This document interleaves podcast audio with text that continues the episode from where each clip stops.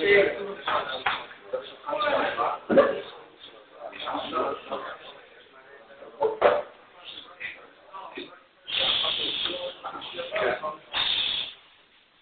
כפי שהתחייבנו, אנחנו עושים, אה, עסקנו בתחילת החורף קצת בהרחבה בסוגיה של איך נראית כנסת ישראל, מה שנקרא.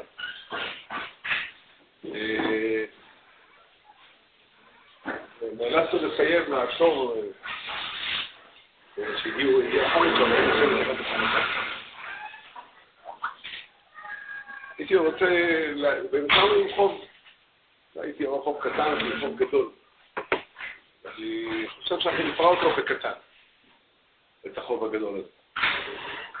כל מה שדיברנו נסב על השאלה איך מתקיימת קהילה של יהודים, או איך מתקיימים, או אמורות להתקיים קהילות של יהודים נאמנים לתורה ולמצוות. נאמנים להשם ולתורתו. היום הזה, המצב של עם ישראל הוא שונה. וזה מעורר שאלה גדולה, באמת שאלה גדולה, גורלית מאוד, בקיום שלנו. איך אנחנו מתייחסים למושג כנסת ישראל בימינו שלנו? במציאות שאנחנו חיים בה היום. יש כמה, כמה וכמה דרכים איך לפתור את, ה, איך לפתור את הדרך, איך לפתור את הסוגיה הזאת, איך, איך להתייחס אליה.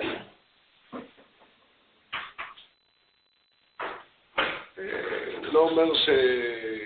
זאת אומרת, בכל אחת מהדרכים יש כנראה דבר מאוד אמיתי, אבל הייתי רוצה להציג איך הדברים נראים, איך הדברים, איך אני רואה את הדברים.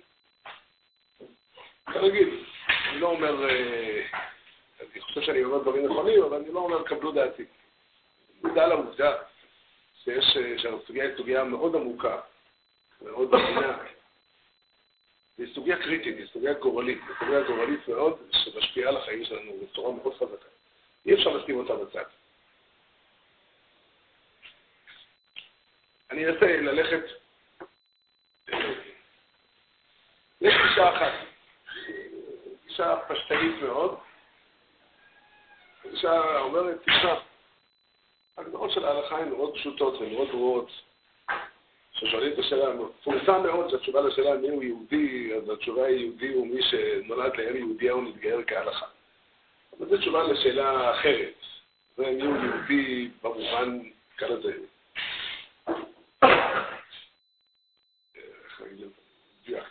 ישנה הגדרה של מומר. מומר זה יהודי שעזב את התורה ואת המצוות. אין, אין, כל מי שיפתח את הספרות ההלכתית יראה את הדבר כדבר ברור.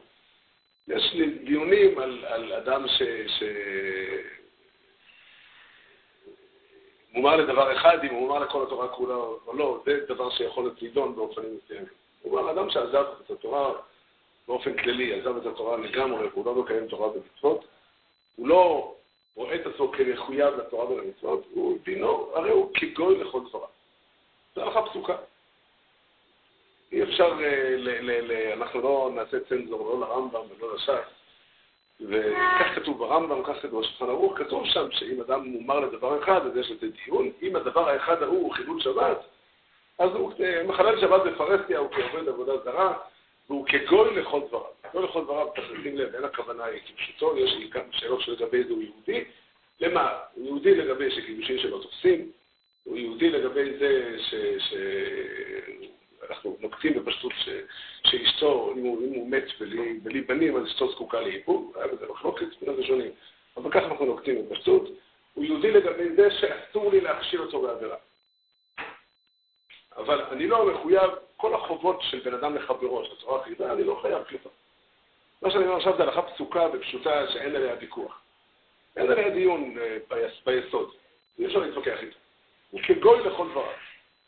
שוב, זה נאמר על מישהו מומר לכל התורה, לא הכוונה מומר לכל התורה, לא הכוונה שהוא לא מקיים שום מצווה בשום אופן בעולם.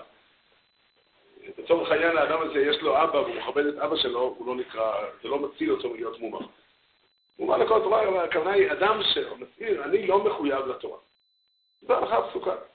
היוצא מן הכלל היחידי להלכה הזאת הוא תינוק שנשבע.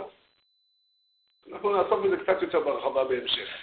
אבל, אבל קודם כל, זו הגישה הפשטנית. הגישה הפשטנית אומרת שלהשתמש בהיתר של תינוק שנשבע במציאות שלנו היום זה מרחיק לכת, לפחות לא בתורת ודאי. ההגדרה של ציון שיש בה היא הגדרה שקיימת מעל ימות תלמוד.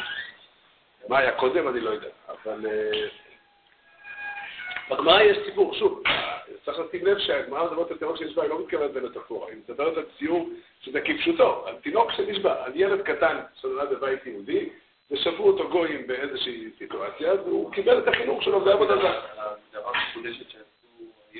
מי שעשה את ההגדרה הזאת והסתיר אותה בצורה מאוד חזקה זה החזון איש. גם לפניו, גם לפניו דיברו על זה קצת, ערוך לנר כותב ככה, משתמש בהגדרה הזאת באופן חלקי. אה, אני, אנסה בזמן שיש לנו, אני לא רוצה לעסוק בזה כמה שיעורים, למרות שהנושא הזה ראוי לעסוק בו אולי שנתיים. אבל, אה, אבל אה, מספיק אני חושב בשביל לדבר על זה פעם אחת, בשביל לעמוד על זה כמה שבוע אחרי שבוע ולדבר על זה, אני לא... לא. כל פנים, אני רק רוצה לציין, זו גישה אחת, הגישה הזאת היא גישה פשטנית. היא אומרת שגם אם תגיד תינוק של נשבע, תשתמש בהיתר הזה, קודם כל זה מאוד מרחיק לכת להשתמש בה כלפי יהודים שהספרות התורנית פתוחה בפניהם. יש, הם יכולים אם הם רק רוצים לפתוח, הם יודעים את השפה של הספרים. אה, נוסף לזה, אה, אה, חלק מהם גדלו, יש הרבה מהם שגדלו בעולם דתי ברמה כזו או אחרת. כל האנשים האלה הם, גם אם לא נתון אותם כשנה ופירש, אבל אין, זה, כנסת ישראל היום, לפי הגישה הזו,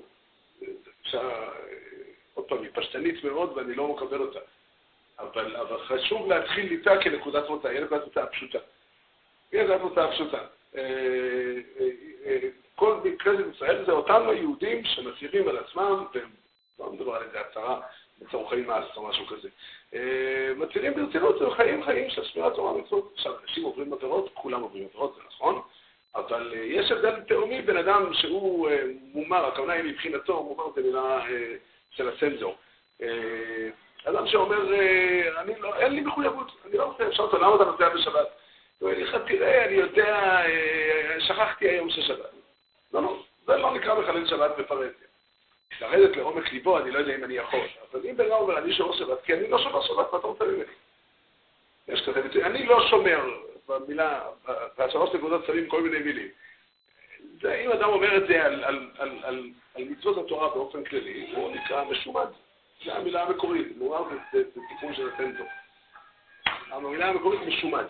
משומד זה נקרא אדם שהוא דינו שמד. עכשיו, חזון איש כדרכו, חזון איש היה איש הלכה. חזון איש דן בדבר ברמה הלכתית נטו, והוא אומר שלפי הבנתו, והיחידי, אבל הוא היה מהמתרוצלים בנחרצות שלו בדבר הזה, לפי דעתו, כל היהודים היום, ויש יש עדויות שהוא טען את זה גם על כאלה שגדלו בבית דתי, הם נידונים כתינוקות של נשמע. זאת אומרת, המצב היום שאין בידינו את האפשרות לבוא לאנשים ולהגיד להם, הנה האמת היא ברורה, תראו אותה, תעשו אותה, ולכן אין לנו יכולת להציג את האמת השלמה, שהיא מבחינתנו אמת שלמה, כאמת שתחייב את כולם. ולכן אנחנו שואלים את כל היהודים כתינוקות של נשמע. בדרך כלל הייתה ברורה. אה, אני לא יודע אם זה נכון, אה, איך זה תפסו את הדברים, ודאי תפסו אותם אחרת, אבל לא משנה לי כרגע.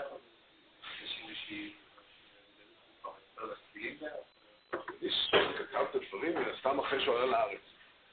לא, אה, אבל אה, הוא לא מתייחס לזה בצורה כזאת, אה, הוא לא כותב לי תעריף.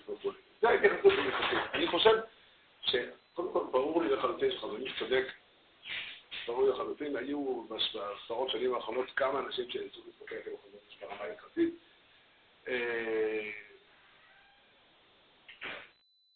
עד כמה שאנחנו יכולים לפסוק הלכה, אין ספק שהחזון איש צודק לחלוטין, וככה ראוי לפסוק, וככה פוסקים.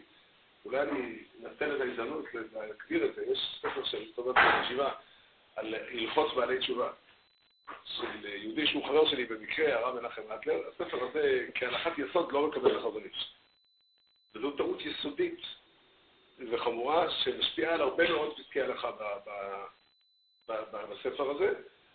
וראוי שמי שמשתמש בו כדאי לזכור את הדבר הזה. הוא מפספס נקודה, נקודה יסודית מאוד. הוא לוקח את ה...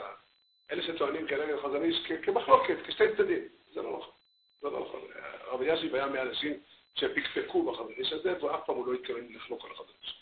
הוא אמר, אולי זה לא בטוח, אולי זה, בדברים שאפשר להחמיר, כדאי אולי בדברים מסוימים, איפה שזה לא חומר דעתי לידי כולה. הוא לא בא ואמר, חבר'ה, תקשיבו, אני לא מקבל את החדש. אף פעם הוא לא העז לומר את זה, וההיגיון הפשוט הוא כוח חדש.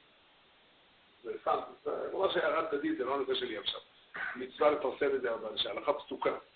ואני בדידי עבור זה הייתי פעם בשיחה קצרה עם רב אורבך, ודיברנו על יהודי ספציפי, יהודי מוכר שגדל בבית חרדי, ולמד בישיבה עד גיל 20, שיצא לתרבות רעה במובן המלא של המושג, היה אחד מהסמלים של החילוניות הישראלית. ורב אורבך אמר לי, אם אני יושב בבית דין של מעלה והוא מגיע לפניי לדיון, אני מוציא אותו זכאי. ואני הכרתי את הילדות שלו, ואני יודע מה היה שם, אין לי בזה ספק. הוא אמר לי, אני לא יודע אם אני יושב בבית דין של מעלה, אבל עד כמה שזה נוגע לבית דין של מטה, אני כן יושב שם, אני פוסק הלכה.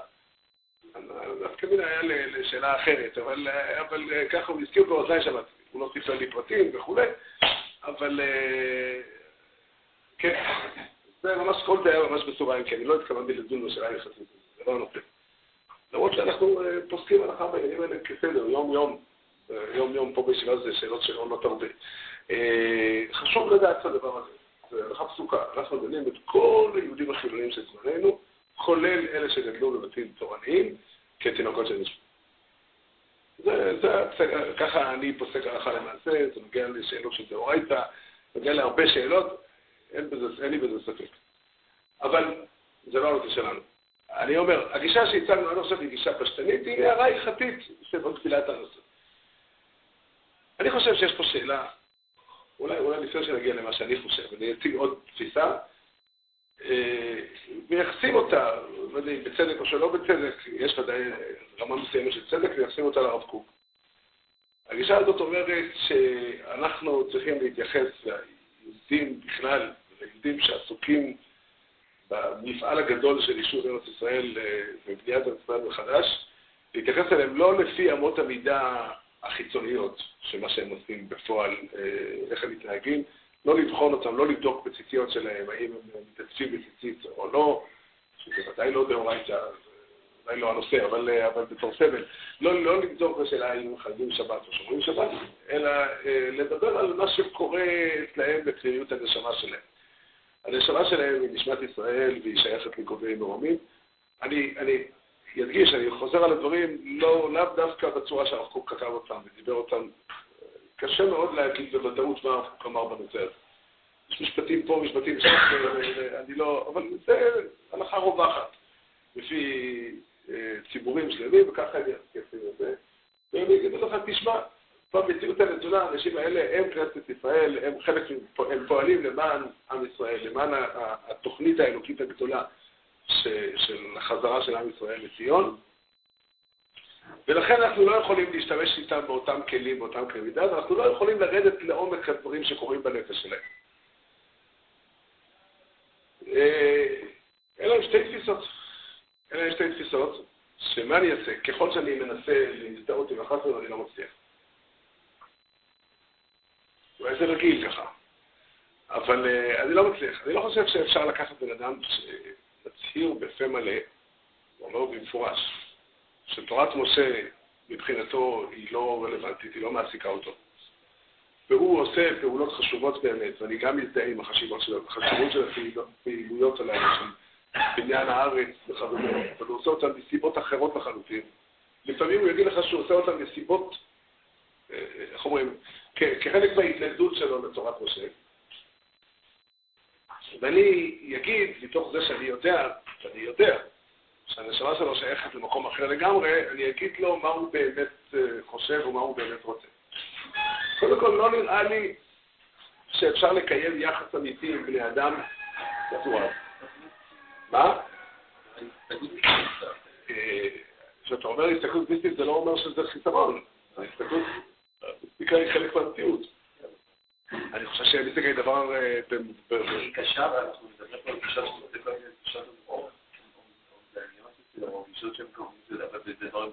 של זו הבעיה, אתה מתכוון לומר פה איזושהי ביקורת, אני לא שומע פה שום ביקורת. האנשים האלה יגידו לך והם יהיו צודקים, אני יכול לחזור על דבריהם, שנשמת ישראל היא באמת, נשמת ישראל היא באמת, אני אצטט את את המילים לא מתוך המקור הראשון, מתוך המקור השני. בתניא כתוב שמשפט ישראל היא חלק אלוקם ממעל ממש. ממש. אני קודם, בשיעור הקודם ציטטתי את זה בשם ספר איוב, אבל בלי המילה ממש. אבל אה, באמת אני חושב שיש פה הטעיה של הדיבור, איוב לא מדבר על משפט ישראל, איוב מדבר על משפט האדם. לא אומר ממש. מה? הוא גם לא אומר ממש.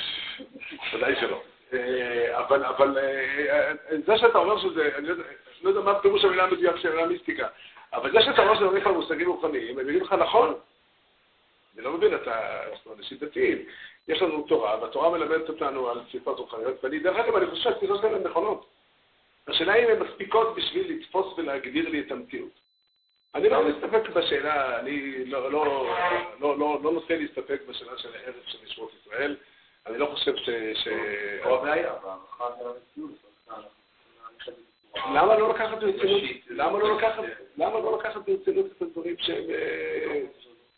אה, אז כשאתה אומר מיסטיקה, זה לא תשובה. זה לא תשובה, אתה לא, אתה לא, אני אגיד לך, כן, זה מיסטיקה. כל יהודי חסידי רגיל יגיד לך שהנשמה של יהודי זה, זה משהו גדול מאוד, וזה אמת לאמיתה. אני יכול, אה, זה יהיה, יהיה מייגע אם אני אתחיל לראות לך את רשימת הספרים הקדמונים שכולנו מכירים אותם, שהדברים האלה כתובים שם. וכולי. הגויין, הגאון מבינה אומר כדבר פשוט שהנשמה של, אה, הנשמה, החלק הזה ברוח האדם שנקרא נשמה, הוא אף פעם לא, לא, לא, לא, לא מוכתם שום לכלוך, הוא נשאר תמיד נקי לגמרי וכולי, ואני אישית אומר לך, זה אמת פשוטה, אין לי בנוסחים. אז אני שואל, שואל חכם בן אדם, למה לא להשתמש בדבר הזה? אני אנסה להסביר למה אני חושב שזה לא תשובה למציאות. כן. יש לך, מסתכלים על אדם שהוא חשוב תורה ומצוות, שאתם רוצים לקרוא את המעשים שלו וביחס למהלך אלוקי של שיבת העם לארצו, והאם המעשים שלו... אה, המעשים שלו... אנחנו מכירים גם אותו. לא, לא, לא, לא. לא, לא, לא, לא, לא, אני לא, איך להגדיר את המעשים, כבר דיברנו על זה כמה פעמים בעבר הרחוב. אני שואל, את מי אני, איך אני מגדיר בימינו אנו את המושג שנקרא כנסת ישראל? מי כנסת ישראל? להגיד שאם הוא בתוך... במובן מסוים, היא תהיה השאלה כן. הראשונים שהזכרנו יגידו לך בצורה פשוטה. יש משהו שכבר סותר מלכתחילה. אם אני מוציא אותו אומר שהוא לא בתוך זה, פה אני רוצה להסיק. לא, בסדר, גם גויים עושים מעשים. גם גויים עושים מעשים, גם גויים עושים מעשים, גם גויים עשו מעשים, והיו גויים כאלה שעשו מעשים גדולים מאוד בתחום הזה של שיבת ציון. הם פעלו באופן נמרץ מאוד למען שיבת ציון, היו כאלה כמה וכמה אנשים, ואני חושב שהם ראויים לשבח. איך אומר חסון נגיד עוד כמה חודשים? וגם חרבונה, זכרו לטוב. וחלק מהם זה קל וחומר בן בנו של קל וחומר לחרבונה. אבל אף אחד לא יגיד שחרבונה הוא כנסת ישראל. חרבונה הוא גוי, חרבונה הוא עובד עבודת אלילים, במקרה שלו, והוא עשה מעשה אחד נכון. חרבונה חז"ל אמרו יותר מזה, שהוא עשה את זה לא מאהבת מרדכי אלא מנתינת המה. קל וחומר אנשים שעשו את זה מתוך אה, אהבת מרדכי. מתוך רצון לעשות טוב באמת, אתה יודע, כל חסידי אומות העולם, מה שנקרא, שקוראים להם היום בשם הזה, זה לא השם המדויק, אבל כל האנשים הטובים מאוד שמסרו את נפשם בשביל להציל יהודים מהנאצים. הם ראויים להרבה שבח, אבל אנחנו לא נגדיר ככה את ישראל. עכשיו, כשביהודי מסוים עושה מעשה גדול, מעשה חשוב ונכון, אני יכול לשבח את המעשה הזה יומם בלילה. וזה ראוי לשבח, מעבר לזה שאני צריך להכיר לו טובה על הטובה שהוא עשה לי. עכשיו אני דן בשאלה אחרת. השאלה היא, היא, היא לא כל כך נוגעת להגדרת האדם, כמו להגדרת המרחב הציבורי. יש מושג, דיברנו על זה בהרחבה בחודשים האחרונים, שנקרא כנסת ישראל. כנסת ישראל זה מושג, איך שאנחנו מגדירים אותו, הוא מושג יסוד ביהדות. היהדות לא פונה רק ליחידים, אלא היא מעוניינת ליצור את המסגרת הזו ששמה כנסת ישראל, והיא רואה אותנו כמחויבים לברית הזאת. עכשיו, השאלה הזו, איך אנחנו רואים, והיא שאלה מאוד מאוד חשובה, היא נוגעת להמון המון תחומים, כל אחד מגדיר לעצמו את מעגלי הזהות שלו. ואפשר אפשרויות שונות איך להגדיר את מעגלי הזהות. אני לא רוצה, אני לא רוצה באמת להיכנס לפוליטיקה, כי הנושא הוא לא פוליטי. הנושא הוא נושא גורלי ונוגע לחיים של כולנו. כולנו לא רק אלה שיושבים כאן, כולנו, כל עם ישראל כולו.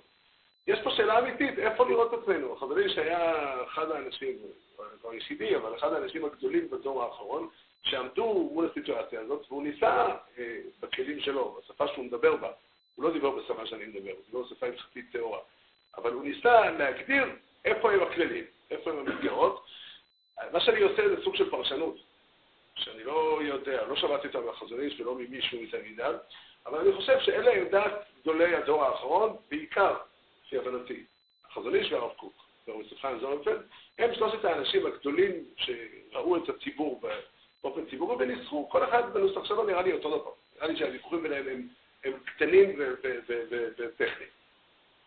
יש הרבה הבדלים ביניהם בהרבה תחומים אחרים. חופן זונפלד אה, היה מבחינה הלכתית רגילה, היה רב הונגרי רגיל, והחזון איש היה מהפכן מבחינה הלכתית. אבל כמנהיג ציבור, וסטפן זונפלד ראה את הדברים בצורה הזאת. עוד פעם, זה סוג של פרשנות שאני אתן לשלושת האנשים האלה. אין לי, אף אחד לא, לא זכיתי לשבת איתו לשיחה של עשר דקות, והייתי מוכן לשלם הרבה כסף בשביל לעשות את זה. אה, הייתי יכול לעשות, להזמין אותם בחלום, אבל לא, אני לא יודע אם הייתי יכול, אה, אם הייתם קונים את זה, אז לכן אני לא עשיתי את זה. אה, אני מנסה לנסות להבין, לבנות, כדרכנו, אנחנו עושים בדרכי רבותינו, גדולי הדור האחרון, הם שלושת האנשים האלה. היו עוד אנשים גדולים ומפורסמים, לא חלילה התכוונתי להוציא. אנשים שעסקו בשאל, בשאלות הציבוריות שנהגו לעם ישראל, והם שלושתם ראו את הדבר בצורה כזאת. החזון שניסח, הרב קוק ניסח את זה בשפה אה, אה, רעיונית, החזון שניסח את זה בניסוח הלכתי, שהחזון שעומד על זה ונאבק על זה חזק, שהחילונים כולם הם תינוקות שנשבו, אני לא חושב שהוא התכוון להגדרה הלכתית נטו. סבא שלי, הרב השלום, סיפר שהוא ניסה להתווכח עם החזון איש על זה כמה פעמים, הוא היה אדם צעיר, הוא לא חלק על החזון איש. הוא ישב כתלמיד לפני רבו. והחזון איש אמר לו, אני אהיה מוכן לדון את זה אחרי שהם כולם יחזרו.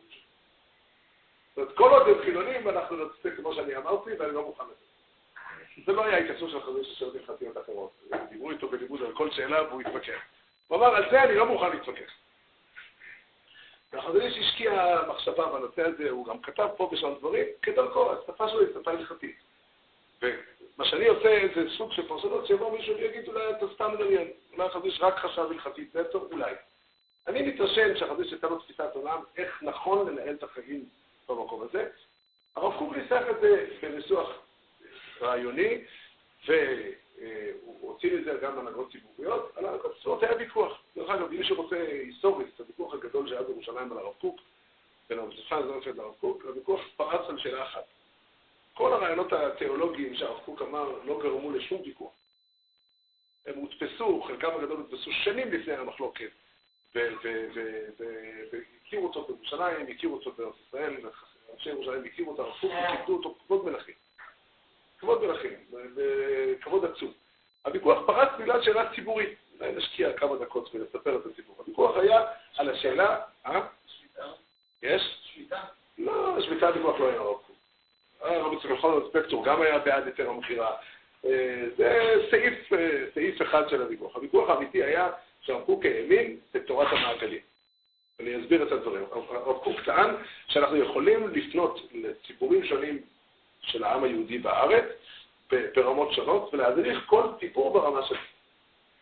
זה אומר, ישנם ציבורים כאלה שאי אפשר לבקש מהם לשמור תורה ומצוות באופן שלם, אבל אפשר לשלם אותם באופן אה, שקרוב יותר ליהדות בצורה כזו וכזו. ולעומת זאת יהיו אחרים שנדרוש מהם יותר, ויהיו אחרים שנדרוש מהם יותר, ויהיו גם כאלה. כן, זה לא המילה הנכונה עצמו רחוקים, כי זה לא היה השפה, זה לא עבד על הפרק לקרב את הרחוקים. היא קוראת לזה שימור רחוקים. ניסה לקרב. הוא ניסה, כן. הוא האמין למשל שמן הראוי שהוא ילך לטקס הפתיחה של האוניברסיטה העברית, והוא הגיע איתם להסכם. הוא ישב וסיכם עם היוזמים של האוניברסיטה שהוא יגיע על מנת לשמר דברים מסוימים שהוא רצה להרוויח שם. דרך אגב, אני מניח שאם היו מגיעים לבשולחן זונפלד ושואלים אותו, האם אתה חשוב לך לדרכים האלה, הוא היה מרשה מאוד.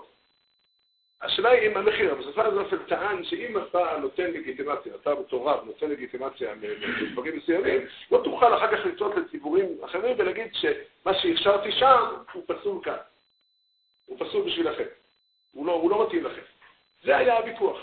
אנשי היישוב הישן לא האמינו בדבר הזה, שאפשר לפנות לאנשים ברמות שונות. אפשר איזושהי התייחסות בצורה לא הומוגנית?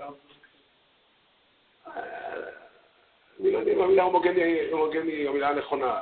השאלה היא, אם פתחו, לצורך העניין, פתחו בית ספר בירושלים שנקרא בית ספר חורב.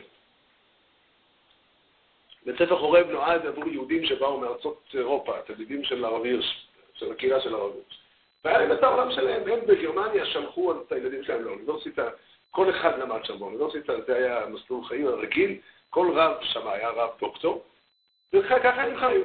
עכשיו, האם אה, אנחנו יכולים לפנות ליהודים שבאו מהונגריה ומפולין וליטא ולהגיד להם אל תלכו לאוניברסיטה בשום אופן כי היא לא מקום מתאים בשבילכם, אבל אתם תלכו לאוניברסיטה. או שלא נוכל ככה להחזיק את הציבור. זה היה הוויכוח הציבורי. הוויכוח הציבורי. אנשי ירושלים, אה, אנשי היישוב הישן בראשם ובשולחן זנופל, טענו שהלגיטימציה שהרב קוק נותן למוסדות או למצבי ביניים היא מסוכנת עבור הציבור כולו. עוד מעט ולא יישאר שום דבר מהגרעין של, של היהדות הנאמנה. זו הייתה הטענה שלהם. היסטורית, אני חושב שמה שקרה בסופו של דבר שהדרך של הרב קוק לא נוסתה. לא נתנו לו לעשות אותה. הוא היה רב, אה, אה, קול קורא במדבר, לא הלכו איתו רבנים אחרים, הוא נשאר לבד, והוא טען שאם האוניברסיטה העברית תרגיש, אנשים באוניברסיטה העברית ירגישו שיש להם איזושהי תמיכה רבנית, אז הם יסכימו לפשרות האלה, ולמשל לא ילמדו באוניברסיטה העברית ביקורת המקרא. השאלה אם זה נכון לא, זה כתוב וחתום בהסכם שהוא הגיע עם ראשי האוניברסיטה. עכשיו, הם התנערו מההסכם חצי שנה אחרי, אחרי, אחרי הסיפור הזה, והוא פחד וכולי, והם טענו לו, היית לבד. עכשיו, מה היה קורה אם הוא של דבר היה מגיע יחד איתו? האם הם היו עומדים בהסכם או לא? זו שאלה נעלמת, אין לנו דרך לענות עליה. כדרכם של שאלות של מה יעילו. בסופו של דבר היה אומר לך, הם בכל מקרה לא היו עומדים בהסכם, והרב קוק טוען שכן. אני לא, לא אני אגיד, אה, להגיד דעה, אני לא, זה לא משנה, זה לא רלוונטי, זה לא, זה לא נוסע. אבל אני חושב שמה שהרב קוק אמר, מעבר לשאלה המעשית שלה, מעבר לשאלה המעשית שלה, היא התוכן של הגישה, גם של בספרה הזאת וגם של החברים. זאת אומרת, שוב, ברמה המעשית, החזון איש כנראה אחר סבור בספרה הזאת, שאנחנו לא יכולים לטפל באנשים שרוצים משהו אמצעי. אין לנו את הדרך, לפחות בימים של אז. היום אנחנו דרך אגב עושים את זה. היום אנחנו עושים את זה. היום הקימו בתי ספר, שנים אחר כך הקימו את הבתי ספר של החינוך העצמאי, עשו את זה, נקרא לזה, היורשים של התופעה הזאת. הקימו את הבתי ספר של החינוך העצמאי, ועשו שם דברים כאלה שבחיידרים לא ירשו לעשות אותם. החבר עמד על זה שיהיה חינוך עצמאי ברמה שהוא יהיה, ונתמוך בו, ורבן קוטלר ואסף ורבל רצו לעשות לו כסף בארצות הברית, מצד אחד. מצד שני, היו חיידרים שבהם המצב יהיה יותר טוב מבחינה דתית. החזון איש עצמו כותב באיגרת ש... כנראה שטענו כנגדו הקנואים, למה הוא מתנגד, למה הוא לא מתנגד מספיק לרבנות הראשית לישראל. חזון איש אחד, ואם מותר לי להוסיף, גם אני חושב ככה, שהרעיון של הרבנות הראשית לישראל הוא רעיון פסוק. הוא היה פסול. העובדה שאנשים חילוניים ממנים רבנים, היא משחיתה את ההלכה, היא משחיתה את הרבנות, היא משחיתה את פקוד התורה באופן, זה הדעה האישית שלי. גם החזון איש אחר ככה, שבאופן יסודי, עצם העובדה שגוף בוחר חילוני בוחר רבנים, ועם כל מה שמתלווה מזה שעושה מהרבנות צחוק, והיהדות החרדית שוקעת הזה לא פחות מכל אחד אחר, אולי יותר גרוע, אה, נופלת בפנים עמוק, אבל עצם התופעה הזאת היא תופעה בעייתית. אבל אומר החזון איש, האם אני יכול לנהל מלחמה נגד הרבנות הראשית, כאשר אני יודע שבכל עיר שממנים רב ירא שמיים, אז יש שם בית ספר לבנים שילמדו שם יותר איך לשמור שבת, יהיה שם מקווה כשר במקום הזה, יהיה שם בית כנסת, הכשרות תהיה שם יותר טובה. נכון שאופן עקרוני אני סבור שהמהלך הוא לא נכון. הוא אומר, עצה טובה לרב זה שלא ילך לשם. עצה טובה לרב, כך הוא כותב באיגרת. עצה טובה לרב זה שלא ילך לשם. אבל אם אני יודע שהרב הזה, וסבא שלי עליו השלום בעצמו הלך להיות דיין הרבני, הוא קיבל את החתימה של החברי, שחברי אישר לו את זה.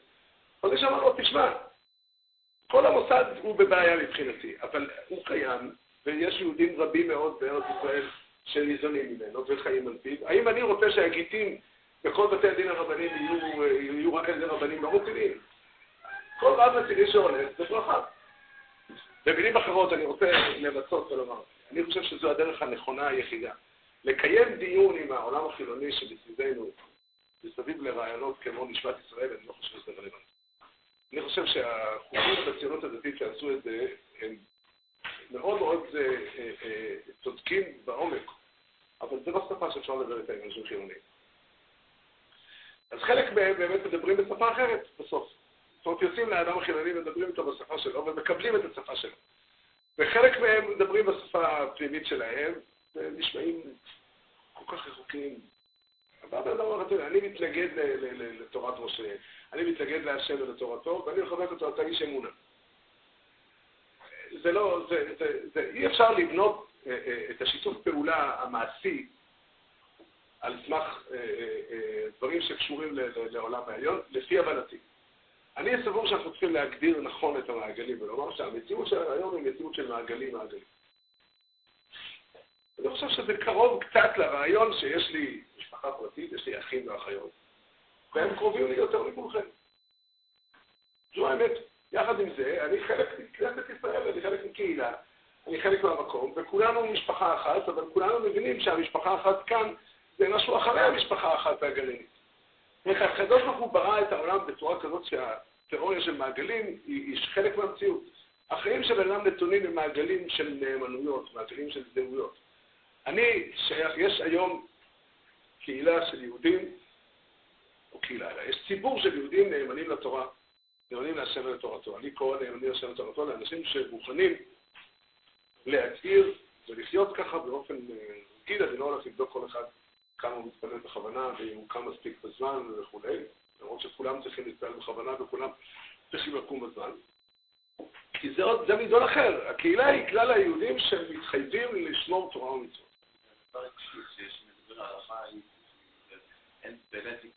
אני חושב שהנאמנויות האלה הן מגדרות הלכתיות טהורות. לא, לא, לא, זה לא נכון. זה לא נכון. משפחה היא משפט הלכתי, יש לו הרבה משמעויות הלכתיות. ההלכה אומרת שאדם צריך לעזור במצוות דקה, קודם כל, לקרובי משפחה. ודאי. אם יש לי אח שזקוק, אדם שיש לו אח שזקוק לעזרה, לפרנסה, הוא עוזר לאנשים זרים, הוא עושה לא נכון. הוא עושה לא נכון, ממש בניגוד להלכה. באותו מובן ישנה קהילה, והיא מאובחנת, היא מאובחנת בעצם העובדה שהאנשים האלה הם, הם הציבור. כולם יכולים להצטרף, כולם מוזמנים להצטרף. אנחנו עובדים קשה כדי לצרף עוד יהודים לקהילה הזאת. זה לא איזושהי אה, אה, קבוצה אקסקלוסיבית של אנשים אה, שנולדו בארץ מסוימת, או ש, ש, ש, שיש להם גיל מסוים או משהו כזה. כל יהודי מוזמן להצטרף בכלל לקהילה של יהודים שומרי תורה ומצוות, זה לא כל כך מסובך. תבוא, בוא, בוא, בוא, בוא, בוא איתנו, בוא ללמוד, בוא להתפלל, בוא לשמור שבת, בוא לאכול כשר, כל אחד אה, אה, מוזמן להצטרף. אבל כרגע המציאות היא שיש קבוצה מסוימת של יהודים, יש כמות מסוימת של יהודים שהם נמצאים במסגרת הזאת, יהודים נאמנים להשם ולטובתו. אני רוצה שתשימו לב גם להגדרה שאני משתמש בה. אני לא, בכוונה לא משתמש, לא להגדרה לא בהגדרה חרדים, לא בהגדרה דתיים. אני משתמש בהגדרה אחת, יהודים נאמנים להשם ולתורה. אנשים שלוקחים לעצמם באופן עקרוני את המחויבות לקיים תורה ומצוות. זאת ההגדרה שאני מכיר. שוב, אני כבן אדם פרטי, אני מכיר עוד הרבה הגדרות. יש הגדרה ששמה תושבי רמת שלמה, והיא הגדרה שמבחינתי יש לה משמעות. אני אומר, כן, הוא מהשכונה, מספר לי מישהו מהשכונה שצריך עזרה, זה אחרת מאשר מישהו ממקום אחר. זה המציאות הפסיכולוגית שלי. כי אני גר פה בשכונה וזה ממילא. יש אנשים שהם אה, מתפללים בבית כנסת שלי, יש כל מיני הגדרות שהן נכונות סוציולוגית. אין להן משמעות הלכתית. אין להן תוקף תורני. אבל ישנה קהילה ששמה כנסת ישראל. כלל היהודים שרוצים לפעול ביחד בשביל להגשים את החזון של, של, של, של אה, לתקן עולם במלכות הקש. מתוך מודעות, הם יודעים, לש... אה, הם קוראים לזה בשם הנכון. הם לא... עכשיו, יש דבר אחר, יש עם ישראל. עם ישראל, היום המציאות היא שיש כמות גדולה, לצערנו, גדולה מאוד של יהודים שעדיין לא יודעים מתורה ומצוות. אני לא יכול, שבוע לפני עשרה בטבת, אני לא יכול להתייחס לעובדה הזו בשוויון נפש. אני לא יכול להגיד שהיהודים האלה לא מעניינים אותי. זה שקר. זה לא נכון. העתיד של עם ישראל נמצא גם שם. גם בגלל הפעולות הגדולות שחלק מהם עושים, גם בגלל שהם רוב בניין, נכון להיום הם רוב בניין עם ישראל, רוב המניין של עם ישראל, וגם בגלל הטרגדיה. אני מבין שהעובדה שהם עזבו את התורה היא חלק מטרגדיה כללית של כנסת ישראל כולה, של עם ישראל כולו. שמה נעשה? לא היה לנו כוח, לא השכלנו, לא הצלחנו להעמיד את התורה בצורה כזאת שתעצור את הסחף של ההידרדרות של מאות שנים. לא הצלחנו. לא הצלחנו, אני מתכוון, כלל היהודים שומרי התורה ומצוות ניסו בכל כוחם לעצור, עשו, ניהלו את המלחמה הלא הם כתובים על ספר דברי הימים, המלחמות הגדולות שניסו לעשות בדרך הזאת ובדרך הזאת. כל אחד פעל קצת פה, קצת שם. יש אולי דרכים שפעלו יותר, אבל לא משנה, זה אולי נקביל בשביל לחשוב איזה דרכים לנקוט. אבל כלל הדבר, אם אני מסתכל על התופעה שעם ישראל עזב את התורה, אני לא יכול להגיד רשעים ארורים. זה לא זה לא מה שאני אומר. אני אומר, עצוב, כמה עצוב, כמה הדלות התורנית היא כואבת, כמה היא מכאיבה את הלב של כולנו, וכמה, אני, מתוך היכרות אני יודע, שקל יחסית לקרב אנשים לאמת התורנית. זו האמת. זו האמת, האמת, אני אומר את האמת בעומק הלב. כמה זה כואב שזה קשה לנו לעשות את זה, כמה זה כואב שאנחנו לא מצליחים במידה שאנחנו לא מצליחים, וכמה הסיכוי לעשות את זה, פה או שם, הוא יפה וטוב, הוא נעשה. לכן אני אומר, אני לא יכול להגיד, כאשר יש שאלה שנוגעת לעם ישראל כולו, אם שאלה של קיום פיזי, גשמי, אם שאלה של העתיד הרוחני של עם ישראל, העתיד התורה האמוני של עם ישראל, אני לא יכול להגיד שהשאלה הזאת לא מעסיקה אותי. זה עם ישראל. זה עם ישראל. אבל זה מעגל אחד. יש מעגל פנימי יותר. יש מעגל פנימי יותר, והמעגל הזה הוא קודם מבחינתי. ישנה קבוצה של יהודים, שהיהודים האלה נאמנים להשם ולתורתו ומקיימים בפועל בחיים שלהם, הם מעידים, שמע ישראל השם אלוקינו השם אחד, הם מעידים על, על, על הנוכחות האלוקית בעולם ועל השליחות שהקדוש ברוך הוא הטיל עלינו לתקן עולם במלכות שקי, וכל האנשים שאנחנו, שנאמנים להשם ולתורתו, אין לי מילים יותר טובות. חשבתי ובדקתי וחיפשתי וניסיתי כל מילה מתאימה אפשרית. הרבה מאוד, uh, הרבה מאוד ביטויים ניסיתי להשתמש. הייתה תקופה שהשתמשתי במילים יהודים דתיים. אני בכוונה לא משתמש במילה הזאת. יהודי דתי זה הגדרה רחבה יותר, יש אנשים אחרים ויש אנשים דתיים שהם לא נאמנים להשם ולתורת. יש, יש גם כזה סוג, יש, יש גם כזו חיה. יש מי שמקיימים קשר מאוד חזק עם הקדוש ברוך הוא, ואני לא מזלזל בזה. אני חושב שזה גם דבר יפה וטוב. אבל, אבל אנחנו מדברים על החזון שהקדוש ברוך הוא שם בתורה. הקדוש ברוך הוא שם בתורה חזון שאומר, בוא נעמיד בעולם את מלכות השם. נעמיד קהילה שתהיה, ושמרו דרך השם לעשות בקר ומשפט. עכשיו, החזון הזה הוא לא חזון קל. הוא דורש מאיתנו גם במרחב שלנו הרבה מאוד עבודה ומאמץ, איך לפעול, איך, איך, לה, איך להקים את הדברים. אנחנו צריכים לגשר על פערים גדולים מאוד בין הציבורים הנאמנים להשם ולתורתו. בעוונותינו הרבים, אנשים לא, מוכ... לא, לא, לא תופסים את המציאות. ולדעתי זו טעות, זה פספוס עצום להשתמש בהגדרות אחרות. להשתמש בהגדרות אחרות. ההגדרה הזאת יש בה משהו אמיתי ונכון, כי היא הגדרה אמיתית.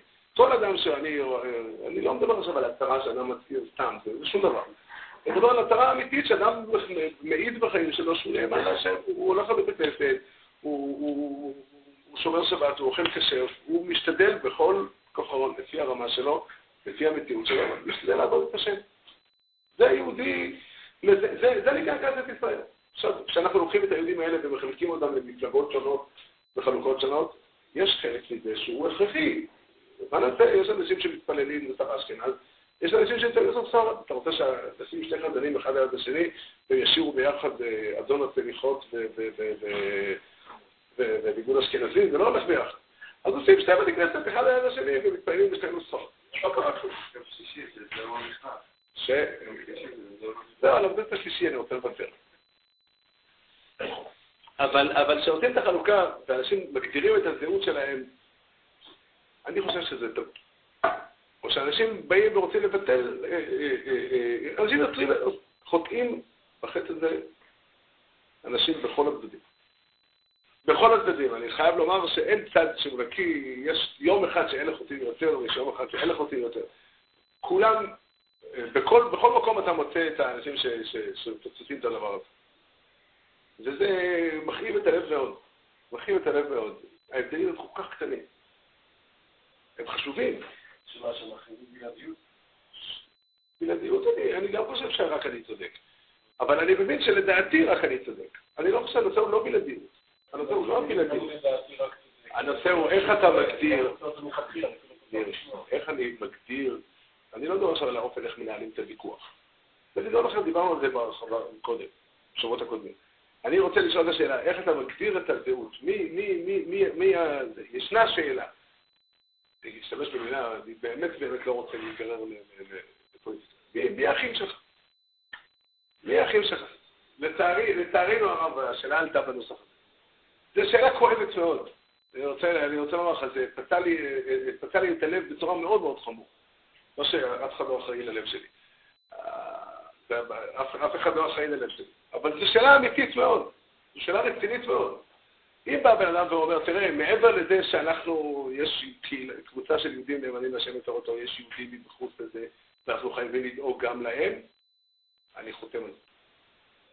אני חותם על זה, ושלושת החכמים שהזכרנו, שהם, מבחינתי, הם מנהיגי היהדות בדור האחרון, בדורות האחרונים. החזון איש, הרב קוק והרב זוכן זולפלד, לא התכוונתי לסדר הזה או לסדר אחר, לא משנה הסדר.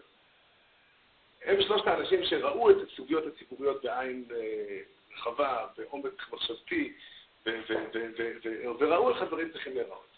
חזון איש אמר, תשמע, מצד אחד אני רוצה להקים, בדרך אגב, החזון איש עשה בתל אביב ועבר לבני ברק. כשתל אביב הייתה מרכז החרדי הגדול אחרי ירושלים, המרכז החרדי הגדול בארץ. ושאלו אותו, למה אתה עוזב את בני ברק? אבל בני ברק יש רק, אה, איך קראו לזה אז? מזוכניקס. למה אתה עוזב את תל אביב? בבני ברק יש רק מזוכניקס. הוא אמר לי, מה זה משנה? אמר לי, מה זה משנה? אני רוצה מקום שיש בו יהודים שומרי שבת. תל אביב יש בו גם יהודים חרדים, אבל גם יהודים שהם חרדי שבת. אני רוצה להקים מקום שיוצא בו, ההיסטוריה התפתחה בעקבות זה הפכה למרכז החרדי הגדול בגוש אולי, אולי בכל הארץ. אבל זה כבר, לזה הוא לא, לא, הוא לא, אה, לא עשה את זה, זה, נהיה בעקבות. כשהוא קיבל את ההחלטה, הוא אמר, אני לקחתי קהילה קטנה של אנשים, שדרך אגב, מה פירוש שומרי שבת? כולם חלבו בשבת שם. חלבו בשבת. חזון איש נאבק על זה, חליבה, היה להם פרות והם חלבו בשבת. מה? לא, אין צד בעולם להתיר את זה, זה אסור בכל כיוון, אין בזה ספק. היה בורות והייתה חולשה, אלה יהודים שומרי שבת, שאני אנסה ללמד אותם תורה, אני אנסה להדריך אותם איך להתנהג נכון. וזה היה חדש מצד אחד. מצד שני, אומר לא לדאוג לעם ישראל כולו, חדש ראה בזה אסון נורא. את, את, את העזיבה של עם ישראל כולו הוא ראה כדבר נורא ואיום. היו אה, אנשים כאלה, היו אנשים כאלה שדיברו בשפה שהתחלנו בהתחלה, וחמיש מאוד ראה אותה בשתילה. חמיש וגם גדולי ישראל, ידוע לי שרבן קוטלר אה, באופן אישי ראה אנשים, לא רוצה להזכיר בשמות, אבל אה, התייחס לאנשים שהם... איך נקרא לזה ככה? נשתמש במילים האלה, שקוראים לעצמם נטור הקרקע, והוא ראה אותם בשלילה גמורה. הוא אמר שזה עבריינות מוחלטת. ככה בר קוטלר אמר במפורש. אה, הגיעו דברים לידי כך שהוא לא הסכים לשבת עם אדם אחד על אותו שולחן. אה, כי, כי, כי הוא עלול לקבל איזושהי תחושה של הסכמה וכולי. אה, זאת אומרת, זו העמדה. אני גם רואה את עצמי באופן אישי, רואה את עצמי כמי שגדל בעולם, בעולם של תחת ברכיהם של תלמידי חכמים. זו, זו התפיסה, גם אם לא ניסחו אותה במילים האלה, זו התפיסה שחכמי ישראל לימדו אותנו בדור האחרון. אנחנו אחראים לעם ישראל כמה שאנחנו רק יכולים לעזור להם, אבל יש דבר אחד שהוא קודם לזה, והוא האחריות שלנו עבור היהודים שהם שומרי תורה ומלכים. זוהי תורת המעגלים, אני קורא לזה. תורת המעגלים זה אומר, יש מקום לשתי רמות של נאמנויות. אנחנו כולנו, כל הקהילה הזו של היהודים שומרי תורה ומצוות, מחויבים לדאוג לעם ישראל כולו. אסור לנו לעשות צעדים כאלה שיכולים לגרום לאנשים, ליהודים באופן כללי להפסיד, או להתרחק מתורה ומצוות. אנחנו חייבים לדאוג. וזו הסיבה שחכמי ישראל, אה, מכל החוגים כמעט, לקחו את החובה של, של תנועת התשובה כתפקיד גדול, כל אחד עשה את זה בצורה שלו ובדרך שלו, אבל עסקו בזה בצורה מאוד משמעותית. אה, זו הסיבה גם שהעמדה הכללית היא שאנחנו אה, בעד, ככה הסיפור הולך. או לא, שעבדאללה, מלך ירדן, פנה לרבי סוכן זולפשן ואמר, בוא, אנחנו שנינו מתנגדים לציונים, בוא נעשה יד אחת נגד הציונים. אז הוא אמר לו, תראה, אני מתנגד לציונים כי הם לא מספיק יהודים, אתה מתנגד לציונים כי בכל אופן הם יהודים, אז איך אנחנו נעשה יד אחת? איך אנחנו נעשה יד אחת? ככה אני לא, לא, לא הייתי נוכח עכשיו בפתיחה הזאת, אבל ככה מספרים, אני יודע. זה רוח הדברים שעולה על ידי כל רבותינו, ובאמת, אני חושב שהדברים האלה הם, הם גופי תורה. הם גופי תורה, כי, כי כל הטשטושים לכל הכיוונים פה הם, הם, הם לא טובים. העמדה שאומרת, אה, אני, אני לא חושב שזה נכון לבוא ולהגיד שלעם ישראל כולו הוא עם אחד, אין, אין, אני לא חושב שזה נכון. אני חושב שזה גם לא ייתן לנו דרך איך להחזיר בתשובה את עם ישראל. אנחנו חייבים לעמוד על זה ולומר, יש דרך הדרך היא הדרך של התורה, וברור מאוד, יש הרבה מקום לדון בפרטים איך מקיים אותה, אבל בגדול היא, היא מאוד ברורה. אנחנו לא... אה, גם המחויבות למוסדות של, של, של המדינה, איך, איך להחזיק אותם וכולי, צריכה להיות מותלית בדבר הזה. הנאמנות שלנו לתורה היא דבר ראשון. אני לא אומר שהציבור החרדי עושה את זה. שיהיה ברור, הציבור החרדי חוטא חטאים גדולים מאוד בתחום הזה, מכל כיוון אפשרי. מכל כיוון אפשרי, אני לא, לא, לא כאן המקום ולא כאן הזמן, אני כבר מראה בכם. עכשיו זה נכון לא? לא, לא. הוא מאחר. הוא מאחר? מקדים. נפעלתי. אה, אני לא, אני לא, אני לא יכול סיפורים, אני מנסה לנסות לנתח ניסוח. הניסוח הוא זה. ישנה קהילה, הרעיון הוא התורה. התורה היא האור שהקדוש ברוך הוא שם בעולם, היא הטובה הגדולה שהשפיעה הקדוש ברוך הוא ליישוב העולם הזה, כדי לכל חיי העולם הבא, כמו שהרב אומר. אין לנו דבר אחר. אין לנו דבר אחר. עכשיו, ישנם אנשים שנמצאים בתוך התורה, צריכים גם חיזוק ותיקון תמיד. כולם צריכים תמיד חיזוק. אבל הם נמצאים בתוך התורה והם מקיימים את התורה, וזו, זה מעגל אחד, הוא המעגל מספר אחד שלי. המעגל השני זה אותם אנשים שצריכים מחר להתחיל לשמור תורה. היום, סליחה, עוד מעט. והם כל היהודים כולם, כל אחד לפי דרכו, אני מדבר איתו בשפתו, אני לא, לא, לא מדבר איתו ב, ב, ב, מעל המשלה שלו. אני מדבר איתו בשפה שלו, אני אומר, אתה בן אדם, כמו שאתה נמצא היום, אתה חי בעולם שלך, אתה אדם חילוני, אני, אני, אני מנהל איתך מערכת יחסים מתוך ההנחה שאתה אדם חילוני, ואני מנסה לדבר איתו, לנסות ליצור איתו ביחד, לפעול איתו ביחד למען מטרות שהן משותפות לכולנו, למען, למען, וגם בשביל להחזיר אותו בתשובה במידת האפשר. זהו, אלה פני הדברים. אולי גם זו הזדמנות להגיד ששבוע הבא זה עשרה בטבת, ולכאורה לא יהיה שיעור, אה, ושהקדוש ברוך הוא יהיה איתנו באמת, אנחנו נעשה את זה חוק הרחמים. והדבר הזה בעיניי, שוב, רק בעיניי, הדבר הזה הוא עיקר גדול. הוא יסוד גדול כי הוא, הוא, הוא באמת חשוב. אנחנו לוקחים לפעמים היה יהודי שפנו אליו ואמרו לו שכשהקימו את מדינת ישראל, להצטרף להתאחדות הזאת, הוא אמר, תשמע, אני חסיד של הרבי הזה והזה. אני לומד כך וכך שעות ביום את הספרים של הרבי שלי. איך אני יכול לעשות אה, איחוד עם ישיבות ששם לא, הספר הזה לא נמצא בארון? הם לא יודעים בכלל את, ה, את, ה, את מה שיסוד היהדות, לפי תפיסתי, הם לא יודעים בכלל. אפשר ככה לפצל לחתוך את העוגה בעשרות דרכים ולהוציא פירורים, פירורים קטנים. וזה מה שאנחנו עושים. זה כל כך עצוב. כל כך עצוב. זה, זה, זה, זה אין גבול לכאב על הדבר הזה. על מה אתה עושה חלוקה? על מה אתה מבדיל? איפה? תסביר לי טוב איפה ההבדל. מה רום ארחדה ומה רום ארחדה ו... סיפר לי, סיפר לי יהודי יקר, תרשו לי עוד אה, דקה. סיפר לי יהודי יקר, הוא חסיד תולדות הארון. האדמו"ר ג'לוס אהרון נפטר לפני עשר שנים, לא זוכר כמה שנים עבר, אולי יותר, ונהיה מחלוקת בין שני בנים שלו, ויש לו להתפצל לשתי חסידויות, וכל אחד מהפלגים רצה להביא אה, כמה שיותר מזקני החבורה לצד שלו, באופן טבעי. אז אה, כיוון שהוא אדם מבוגר ותמיד חכם חשוב, התקשרו אליו, ואמרו לו, שני הצדדים, רוצים לבוא לדבר איתך. אז הוא קבע עם שניהם באותו שעה. יום ראשון בשתי בערב, אצלי בבית. והוא יושב בראש השולחן, אלה יושבים לימינו, אלה יושבים לשמאלו, הוא אומר, תסבירו לי, איפה אתם חולקים בעבודת השם? אז אני צריך להגיד לו, הרבה שלנו יותר צדיק. לא, שני הרבס צדיקים גמורים, שני הרבס... לא, הרבס שלי הוא לא צדיק. לא, לא מאמין לך, שני הרבס הם צדיקים גמורים, שניהם זה. אה, תגיד לי איזה... אני לא יכול להתלכד עם כוחניות. הרי שניהם תלמידים של אבא שלהם. אז אני שייך להשתלם. הוא אמר לי, אני היחידי ששייך לשתי החסידיות, מגיע לשתי המקומות ויושב על יד הרבי. הוא היחידי שלא, לא, לא, לא, לא, אף אחד לא הוציא ממנו הזדהות וכמה וכמה. והוא הכריח את כולם לקבל את זה. כמה זה חכם. שהקדוש ברוך הוא יעזור לכולנו באמת, זה, זה, זה, הדבר הזה הוא עיקר בתור.